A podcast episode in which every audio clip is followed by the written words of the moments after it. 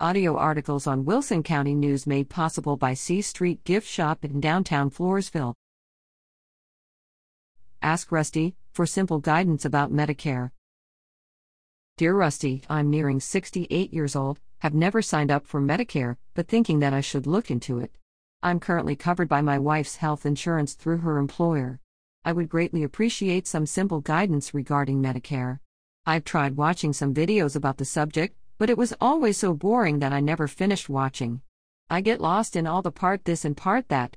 I would just like some solid insight into the coverage that I truly need and the cost. Signed, Confused. Dear Confused, Medicare is indeed a confusing topic, but I'll try to clear it all up for you. Think of it this way Medicare has two main parts one which provides coverage for inpatient hospitalization services, that's called Part A, and another which covers outpatient services like doctors, medical tests, etc., that's called Part B. Part A is usually free if you're getting or will get Social Security, but there is a monthly premium for Part B for 2023. The monthly Part B premium will be $164.90, and that's either deducted from your Social Security payment or paid directly to Medicare if you're not yet collecting Social Security.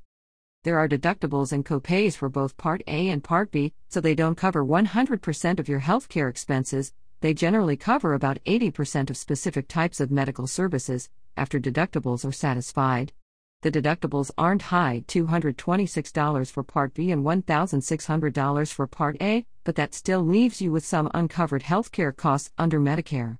And for those uncovered costs, many people choose to get additional private coverage, known as a Medigap or Medicare Supplement plan, or a Medicare Advantage plan, which is usually called Medicare Part C.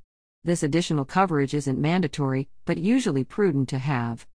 The standard age for enrolling in Medicare is age 65, but if you have other creditable health care coverage from your wife's employer, you can defer enrolling in Medicare until that employer coverage ends or is about to end. Having that creditable employer coverage after age 65 protects you from incurring a late enrollment penalty for enrolling in Medicare after age 65. From what you've written, assuming your employer coverage is creditable, you can enroll in Medicare at any time now without a penalty for enrolling after 65. You can enroll online at www.sa.gov/medicare or by calling Social Security at 1-800-772-1213. Medicare Part A and Part B do not include coverage for prescription drugs. For that, you would need to acquire a private prescription drug plan, called Medicare Part D, if you wish such coverage after age 65 and after your employer drug coverage ends. Part D plans aren't usually expensive, in the $15 $50 per month range, depending on the specific plan and drug formulary, the amounts the plan pays for each type of drug. To sort all of this out and figure out your best options for additional coverage, you may wish to contact AMAC's Medicare Department, www.amac.us/medicare, and speak with a Medicare insurance specialist. To recap, in your personal circumstances, you are eligible to enroll in Medicare without penalty, even though you're now 68, because you have had creditable health care coverage through your wife's employer since you were 65. Creditable is a group plan with at least 20 participants.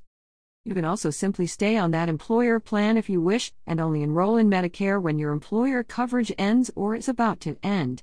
At that time, you will enter a Medicare special enrollment period during which you can enroll in Medicare without incurring a late enrollment penalty.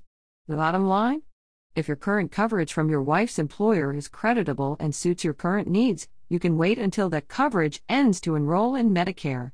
The only caveat is that you must take free Medicare Part A if you collect Social Security after age 65.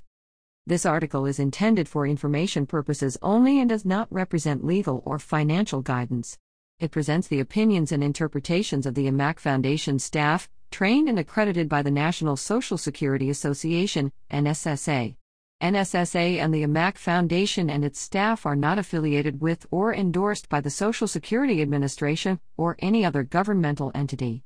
To submit a question, visit amacfoundation.org slash program slash social security advisory or email advisor at amacfoundation.org.